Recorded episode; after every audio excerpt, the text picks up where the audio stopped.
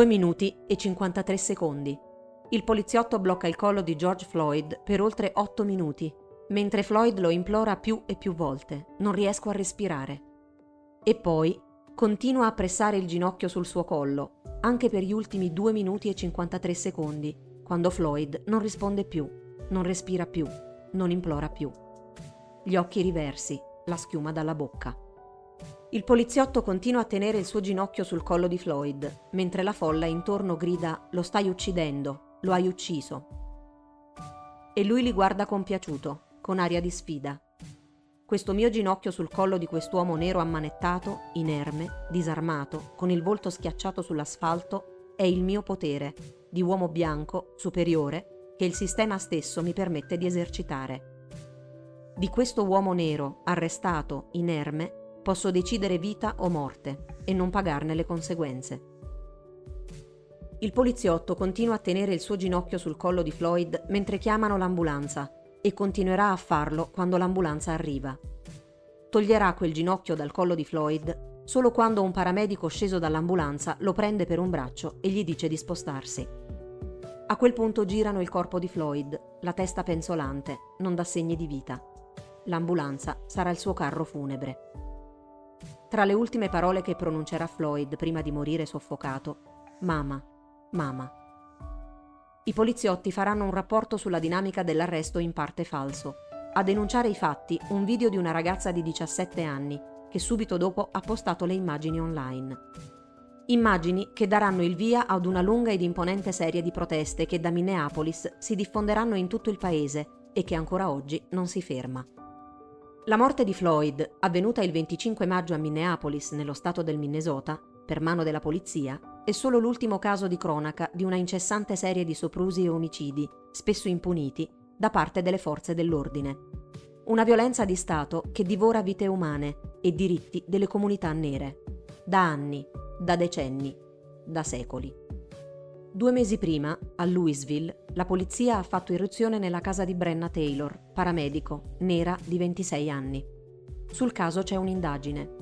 I poliziotti avrebbero fatto irruzione nell'appartamento cercando il fidanzato, senza bussare, senza avvertire, in piena notte.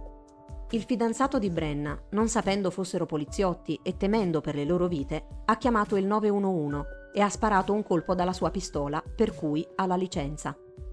I poliziotti hanno risposto con 20 colpi, uccidendo Brenna. Il 23 febbraio, a Brunswick, Georgia, a Mahmoud Arbery, nero, stava facendo jogging quando due vigilanti bianchi, Gregory, un ex investigatore della polizia in pensione, e Travis McMikey, padre e figlio, lo hanno braccato e ucciso. Nessuno sarà arrestato. Il rapporto della polizia dice che i due pensavano che Arbery fosse responsabile di diverse irruzioni nelle case del quartiere e stavano cercando di fermarlo. Avrebbero nella colluttazione sparato per difesa perché aggrediti. Il procuratore che si era occupato del caso aveva sottolineato che Arbery aveva dei precedenti, il che spiegava la sua natura aggressiva. Un video che ha ripreso tutta la scena racconta tutta un'altra storia e dopo mesi ed una nuova indagine i due sono stati arrestati. Da alcune testimonianze sarebbe emerso che Travis McMikey avrebbe pronunciato insulti razzisti accanto al corpo senza vita di Arbery. Lo stesso giorno dell'uccisione di Floyd è andato virale il video di una donna bianca a Central Park che chiama il 911 dicendo che un uomo nero la stava minacciando. L'uomo in realtà le aveva chiesto di tenere al guinzaglio il suo cane. Episodi di violenza e razzismo si susseguono senza soluzione di continuità è la vita quotidiana delle comunità nere in America. Non riesco a respirare. Lo ha ripetuto almeno 17 volte prima di morire George Floyd. E lo ha ripetuto prima di morire soffocato, per mano della polizia di New York, Eric Garner, un afroamericano di 43 anni, dopo essere stato arrestato nel 2014 per presunto contrabbando di sigarette. Il 3 dicembre una giuria di Staten Island decise di non incriminare il poliziotto e così nel 2019 anche il Dipartimento di Giustizia degli USA. Nonostante un video provasse chiaramente la dinamica dei fatti, ci furono diverse proteste in molte città, così come si protestò il 25 novembre 2014 nella contea di St. Louis, nel Missouri, perché i giurati avevano deciso di non accusare formalmente il poliziotto bianco che aveva ucciso a Ferguson Michael Brown, 18 anni, nero. L'agente di polizia, Darren Wilson, aveva ordinato a Brown e al suo amico Johnson di spostarsi dalla carreggiata al marciapiede.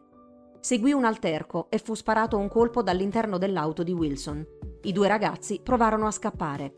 Wilson uscì dalla macchina e li inseguì a piedi, iniziando a sparare e ferendo a morte Brown. Il poliziotto dichiarò di aver agito per difendersi. Il caso scatenò proteste anche violente. Fu chiamata la Guardia Nazionale, imposto il coprifuoco. Stesse identiche scene di oggi, che portarono allora alla nascita del movimento Black Lives Matter, che però non ha mai raggiunto la massa critica di partecipazione che stiamo vedendo con le proteste di questi giorni. Per la cronaca, il Dipartimento di Giustizia americano portò avanti un'indagine sulla polizia di Ferguson e il rapporto denunciava chiaramente la violenza, gli abusi e la discriminazione sistematica della polizia della città, soprattutto verso la popolazione nera. Trayvon Martin, Sandra Bland, Philando Kessel, Freddie Gray, Alton Sterling, Delaron Small, Hazel Ford, Michelle Cassot, Tanisha Anderson, Tamir Rice, Natasha McKinna, Walter Scott, Betty Jones, Botham Jean, a Tatiana Jefferson, Eric Reason, Dominic Clayton. Dal 1 gennaio 2015, oltre 1200 persone nere sono state uccise in USA a colpi di arma da fuoco dalla polizia, secondo il database del Washington Post, che traccia le sparatorie della polizia e che non include le persone morte mentre erano in custodia o uccise usando altri metodi. Una scia di morti senza fine e quasi sempre senza giustizia. Scrive il Washington Post, sebbene metà delle persone colpite e uccise dalla polizia siano bianche, gli americani neri, così come gli ispanici, vengono colpiti ad un tasso sproporzionato. Rappresentano meno del 13% della popolazione degli Stati Uniti, ma vengono uccisi dalla polizia con una percentuale doppia rispetto agli americani bianchi. Prima di giudicare le proteste, sì, anche nelle sue forme violente, e dare lezione ai neri su come dovrebbero manifestare la loro indignazione, su come dovrebbero combattere per avere giustizia, noi bianchi, con le nostre vite al sicuro, dovremmo pensarci bene e forse fare la scelta più rispettosa possibile. Tacere e metterci in ascolto. Leggere Tra me e il mondo dello scrittore Ta Nehishi Coates o White Fragility, Why It's So Hard for White People to Talk About Racism della sociologa Robin DiAngelo. Guardare tredicesimo emendamento una denuncia senza via di scampo della criminalizzazione degli afroamericani. Mettere a disposizione il proprio privilegio come scudo per proteggere gli oppressi. Come sottolineano le parole del regista afroamericano Spike Lee, incontrato durante le proteste a Los Angeles da Luca Celada, c'è un'abitudine a chiedere a noi neri come porre fine al razzismo, ma questa è una domanda a cui dovete rispondere soprattutto voi bianchi. Quello che mi rincuora sono tutti i giovani fratelli e sorelle bianchi che sono scesi in piazza accanto a noi. Quando vedo la lista delle città, Salt Lake City, ma ci sono neri a Salt Lake, non ha precedenti vedere così tanti alleati che dicono con noi questa merda deve finire e Black Lives Matter. Chiedere se chi manifesta stia davvero indirizzando la propria rabbia in maniera appropriata significa in fin dei conti sminuire e non aver ben chiara la portata degli eventi e della posta in gioco. E anche questa tipologia di commenti e discussioni si ripetono ogni volta in queste occasioni. Le manifestazioni, così visibili e viscerali nella copertura delle notizie, diventano la storia, scrive Dylan Scott su Vox. I problemi strutturali che sono i motivi delle proteste iniziano a svanire sullo sfondo. La frustrazione e la rabbia per secoli di oppressione razziale possono portare alcune manifestazioni pacifiche a diventare violente, soprattutto contro le cose, non le persone, e immediatamente questa violenza diventa per i leader politici la questione dominante. Il razzismo sistemico che porta all'annientamento di così tante vite nere diventa secondario. Sul Guardian, Arwa Madawi firma un articolo dal titolo fortemente provocatorio. If violence isn't the way to end racism in America, then what is? Se si ripercorre la storia dell'oppressione dei neri in America, commenta Madawi, la scomoda verità e che a volte la violenza per gli oppressi è l'unica risposta che rimane. Ci piace fingere che non sia così, motivo per cui i movimenti per i diritti civili sono spesso sanificati in modo conveniente. Il movimento del suffragio femminile, ad esempio, viene spesso celebrato come non violento. Non lo era. Ha attraversato una fase molto militante. Se gli uomini usano esplosivi e bombe per i loro scopi, la chiamano guerra, scrisse la suffragetta britannica Christabel Pankhurst nel 1913. E il lancio di una bomba che distrugge altre persone viene quindi descritto come un atto glorioso ed eroico. Perché una donna non dovrebbe usare le stesse armi degli uomini? Le parole di Madawi non vanno fraintese. Non sta esaltando la violenza e nemmeno la sta invocando. Sto semplicemente dicendo che dobbiamo interrogarci su ciò che chiamiamo violenza e ciò che chiamiamo policy.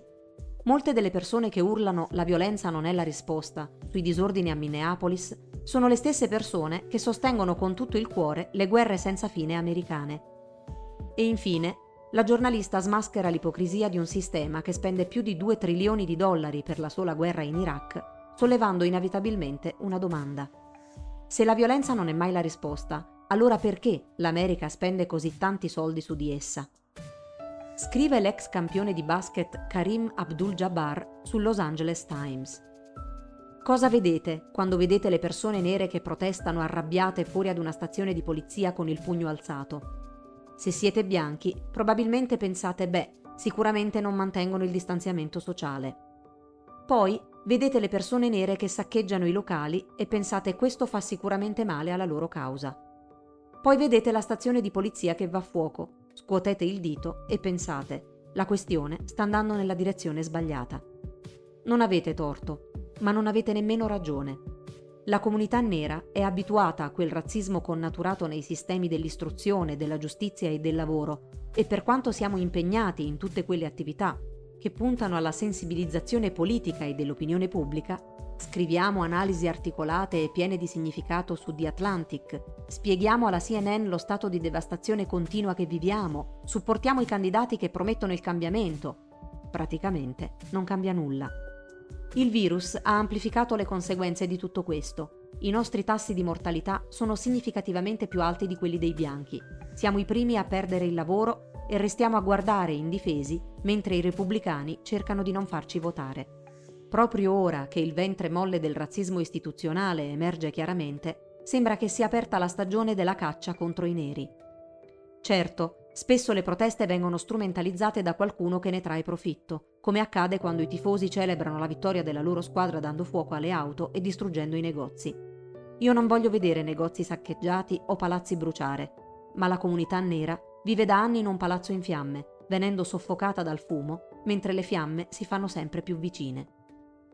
Pertanto, forse la maggior preoccupazione della comunità nera in questo momento non è se chi protesta sta a uno o due metri di distanza dall'altro, o se alcune anime disperate rubano delle magliette o persino mettono a fuoco una stazione della polizia. Piuttosto, è se i loro figli, mariti, fratelli e padri saranno uccisi da poliziotti o aspiranti tali, semplicemente perché si trovano in strada a camminare, a correre o a guidare o se essere nero vuol dire rifugiarsi a casa per il resto della loro vita, perché il virus del razzismo che infetta la nazione è più letale del virus.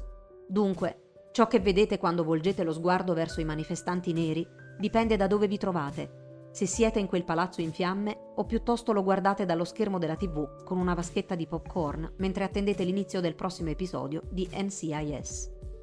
Le proteste di questi giorni, che stanno attraversando tutta l'America dalle grandi alle piccole città, non si fermano davanti al coprifuoco, davanti alla sempre più feroce violenza della polizia che continua ad usare contro i cittadini inermi spray urticanti, gas lacrimogeni, manganelli e proiettili di gomma. Confermando la necessità delle proteste stesse. Migliaia di cittadini si riversano per le strade da oltre dieci giorni ormai per esprimere la rabbia che nasce dalla disperazione sfidando la brutalità delle forze dell'ordine e la pandemia da Covid-19, che va ricordato ha colpito in modo sproporzionato proprio le minoranze e le comunità nere. E anche questo in qualche modo è la conseguenza indiretta di disuguaglianza e razzismo. Secondo le ultime stime, i neri rappresentano almeno il 29% dei casi noti di Covid-19 nel Minnesota, nonostante rappresentino il 6% della popolazione dello Stato. Gli afroamericani rappresentano il 35% dei casi di coronavirus a Minneapolis, sebbene rappresentino meno del 20% della popolazione della città. Non sono solo loro ad ammalarsi e a morire di più, ma sono anche quelli che stanno subendo più di tutti le conseguenze economiche dell'epidemia, perdendo il lavoro. e molti altri sono tra quei lavoratori essenziali a basso reddito che rischiano la loro vita ogni giorno andando a lavorare in negozi di alimentari, case di cura, fabbriche, mattatoi, lavoratori che non possono permettersi lo smart working. Il sociologo Rishan Ray ha affermato che una differenza cruciale tra le due piaghe che stanno vivendo nello stesso momento, il virus e la violenza della polizia, è che il coronavirus, come le malattie del passato, un giorno sparirà grazie ad un vaccino o una terapia medica. Il razzismo e la violenza continueranno ad essere una parte significativa delle nostre vite negli Stati Uniti. Le persone che stanno occupando le strade chiedono un cambiamento radicale della società, disegnata per opprimere i neri e le minoranze. Questo paese, scrive il New York Times, ha fallito nel garantire una delle più importanti protezioni costituzionali, il diritto alla vita. Quello che i manifestanti vogliono è un paese dove i cattivi poliziotti sono licenziati, non protetti. Un paese dove la polizia protegge il diritto dei suoi cittadini di scendere in piazza per chiedere giustizia e non si è aggrediti gratuitamente e investiti da un SUV. Un paese dove le truppe federali non vengono usate per disperdere con la forza una manifestazione pacifica, per far fare una photo opportunity al Presidente degli Stati Uniti d'America. Una scena scioccante, non degna di una democrazia, dove le forze dell'ordine, brandendo gas lacrimogeni, proiettili di gomma e scudi antisommossa metallici, hanno spazzato via senza pietà cittadini inermi. Oggi si indaga anche sulla morte di Sean Monterrosa, 22 anni, avvenuta a San Francisco. Il giovane si era inginocchiato all'arrivo della polizia, ma un agente gli ha scaricato addosso cinque colpi di pistola perché, dice, pensava avesse un martello in tasca. Sono tante su Twitter le testimonianze video delle violenze della polizia sui manifestanti. I giornalisti vengono attaccati brutalmente, picchiati, arrestati in numeri mai visti prima negli USA, come ha documentato il Guardian. Oltre 148 arresti e attacchi fra il 26 maggio e il 2 giugno. Linda Tirado, fotoreporter, è stata colpita con un proiettile non letale mentre copriva le proteste a Minneapolis sabato scorso perdendo definitivamente la vista nell'occhio sinistro. Michael Adams, corrispondente di Vice News, si è steso a terra quando gli è stato ordinato dalla polizia, con un pass per la stampa sopra la sua testa. Continuavano a spruzzargli pepe in faccia. Caitlin Rust stava trasmettendo su Way 3 News in Kentucky quando un agente prende la mira prima di colpirla con palle di pepe. Stanno sparando contro di me, ha gridato dal vivo in onda. La polizia si è poi scusata. È scioccante per tutti noi una simile dimensione della violenza, ha affermato Robert Mahoney, vice direttore del Comitato per la protezione dei giornalisti. Abbiamo registrato più di 300 violazioni della libertà di stampa nella scorsa settimana, di cui la maggior parte sono attacchi e aggressioni fisiche. Io odio usare la parola senza precedenti, ma è certamente qualcosa che nessuno ha visto probabilmente dagli anni 60, durante il movimento per i diritti civili e la repressione violenta delle proteste in cui anche i giornalisti vennero coinvolti. Tra i primi casi di arresto, a cui abbiamo assistito addirittura in diretta tv, quello del giornalista nero della CNN, Omar Jimenez. Sul campo, insieme a lui, anche un collega bianco, sempre della CNN, facendo le stesse cose. La polizia si dirige sul reporter nero e lo arresta. Poco dopo, una scena completamente diversa. La polizia va verso il giornalista bianco e dice si dovrebbe spostare, ma lui non si muove e la polizia, per favore, si può spostare un po' di più? A tutto questo si aggiungono i tweet e le dichiarazioni incendiarie del presidente Trump, usando frasi che incitano alla violenza e ricordano il linguaggio usato dalle forze dell'ordine segregazioniste negli anni 60, definendo chi manifesta thugs, criminali o terroristi, insinuando che le proteste non sono spontanee ma è gente pagata, che sono organizzate da antifascisti e da estremisti di sinistra non proprio lo stesso trattamento che ha riservato ai manifestanti bianchi che armati fino ai denti hanno fatto irruzione in varie sedi istituzionali per protestare contro le misure del lockdown. In quel caso si trattava di brave persone che vanno ascoltate. Trattamento diverso anche da parte della polizia, che non si è permessa di torcere un capello ai manifestanti bianchi armati. Non oso nemmeno immaginare cosa sarebbe successo se a fare irruzione armati nelle sedi istituzionali fossero stati manifestanti neri. La stragrande maggioranza di queste proteste è pacifica. Dopo i primi giorni i saccheggi sono quasi completamente spariti, scrive il New York Times, ma non tutte. Dove non lo sono, gli agenti di polizia sono spesso il bersaglio di quella violenza. Gli agenti possono sentire di non avere altre scelte, ma il modo in cui rispondono è fondamentale. Perché a volte sono gli stessi poliziotti a peggiorare le cose, istigando scontri fisici, aggredendo anziani e usando spray urticante contro bambini. E ovunque sia scoppiata la violenza, commessa da forze dell'ordine, agitatori esterni o rivoltosi e saccheggiatori, ha fornito una scusa per spostare il dibattito lontano dalle ragioni profonde della disperazione all'origine delle proteste. In questo contesto, dunque, i leader politici che temono la violenza delle proteste dimostrano la fondamentale asimmetria, scrive Dylan Scott sempre su Vox, che i manifestanti stanno cercando di contrastare. Lo Stato ha il monopolio sulla violenza legittimata e spesso è diretta verso i giovani neri. Quando Floyd, Taylor, Garner, Brown, Rice muoiono, gli agenti responsabili non pagano nessuna conseguenza perché protetti dalla legge. Se chi ha ucciso Floyd andrà in prigione, sarà appunto l'eccezione che conferma la regola. Robin Kelly, professore di storia all'Università della California, ne è certo. Senza le proteste di questi anni, difficilmente i quattro poliziotti coinvolti nella morte di Floyd sarebbero stati licenziati così velocemente. Le rivolte sono socialmente distruttive e autolesioniste, diceva Martin Luther King Jr. nel 1967 in un suo discorso durante un'ondata di disordini.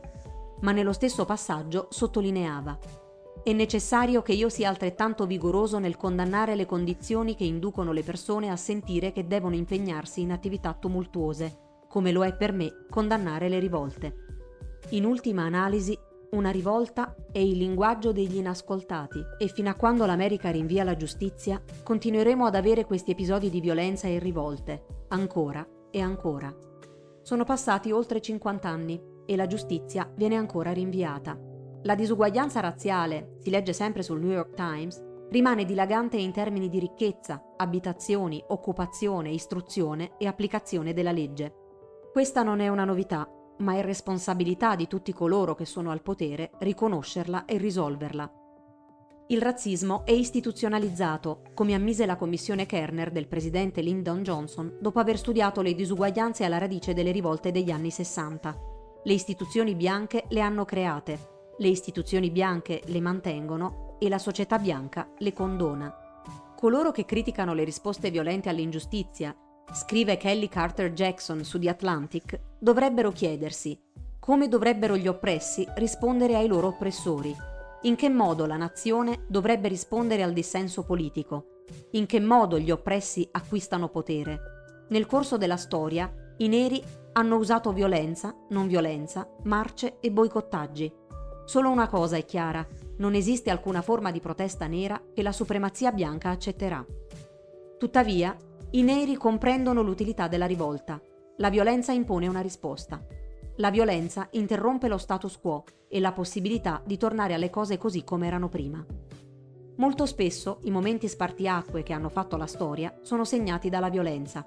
È il motore che spinge la società dai funerali alla furia e dai momenti ai movimenti. Nel dicembre 1866 il famoso abolizionista Frederick Douglass scrisse un saggio per The Atlantic in cui rifletteva sui benefici della ribellione. C'è motivo di essere grati anche per la ribellione. È un insegnante impressionante, sebbene severa e terribile. La cosa peggiore della ribellione è ciò che provoca la ribellione. Molte persone chiedono se la violenza sia un mezzo valido per produrre un cambiamento sociale. La risposta, dura e storica, sì.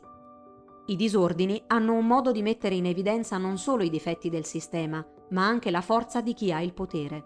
La rivoluzione americana è stata vinta con la violenza, la rivoluzione francese è stata vinta con la violenza, la rivoluzione haitiana fu vinta con la violenza, la guerra civile in USA fu vinta con la violenza.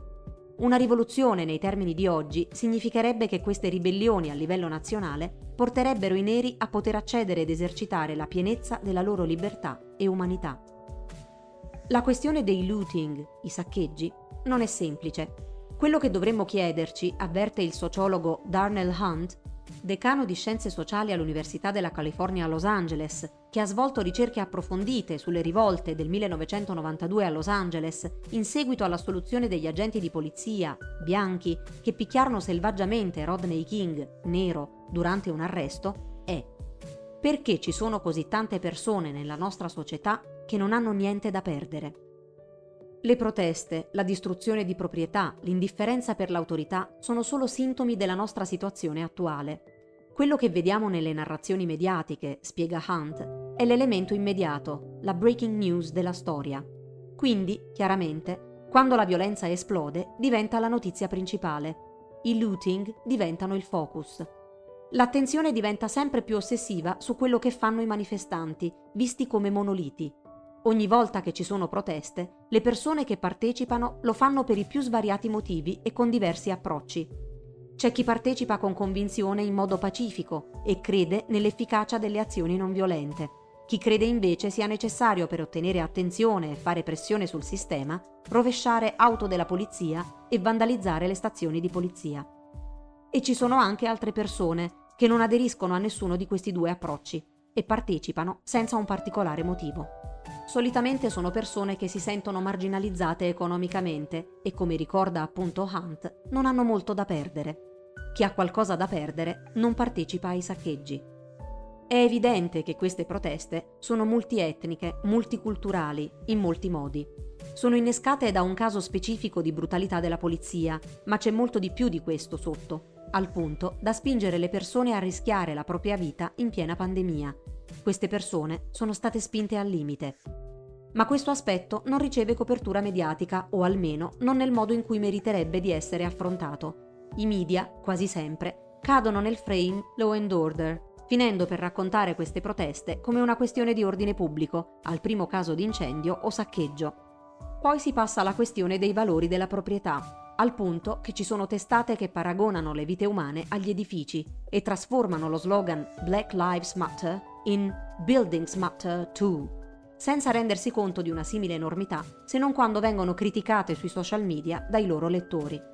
Il direttore, travolto dalle critiche, si è poi dimesso. E così ci allontaniamo dalla discussione sulle cause che sottostanno a tutto questo. Siamo bloccati sui sintomi e perdiamo di vista le cause, dice Hunt.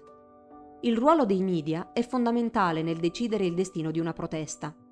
Come ci ricorda sul Nieman Lab Daniel Kilgo, che ha studiato la copertura mediatica delle proteste contro il razzismo, l'opinione pubblica sulle manifestazioni e i movimenti sociali che ci sono dietro si forma in gran parte su quel che vede e legge. E questo conferisce un potere immenso ai media quando coprono le manifestazioni.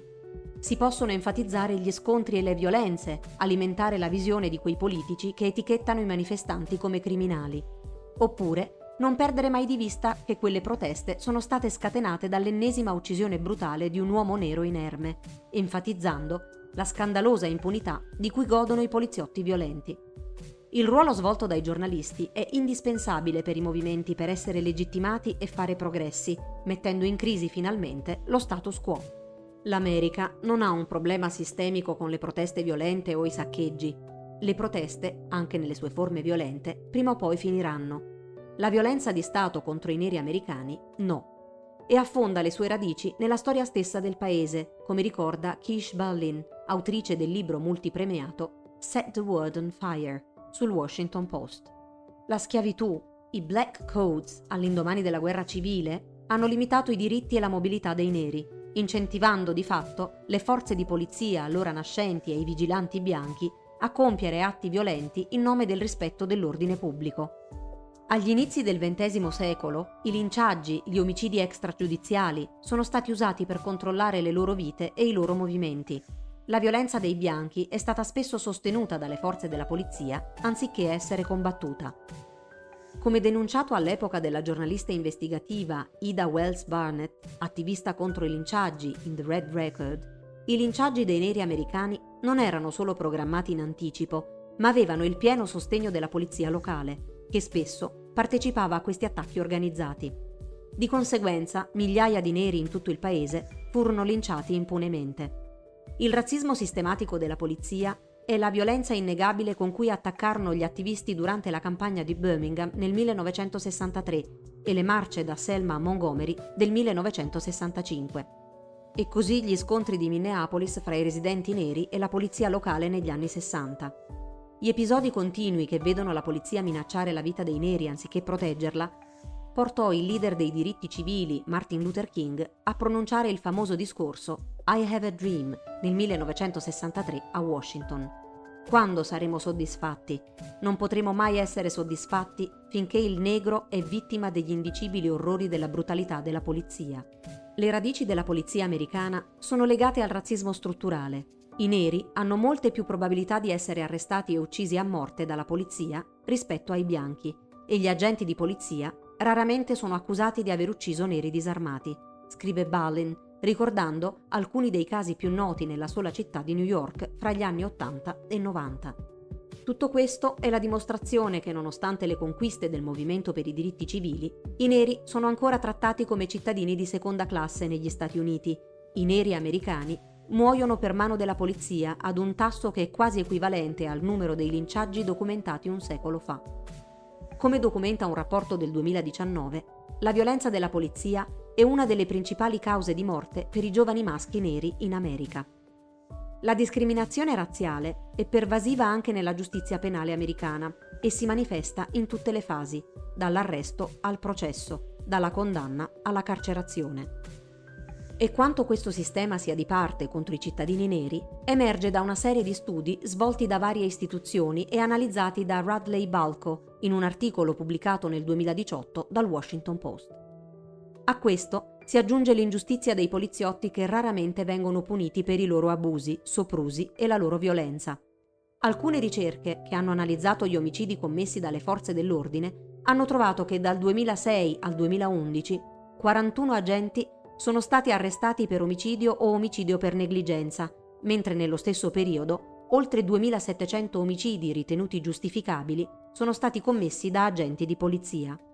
Le forze dell'ordine, dunque, sono quasi sempre giustificate nell'uso eccessivo della forza.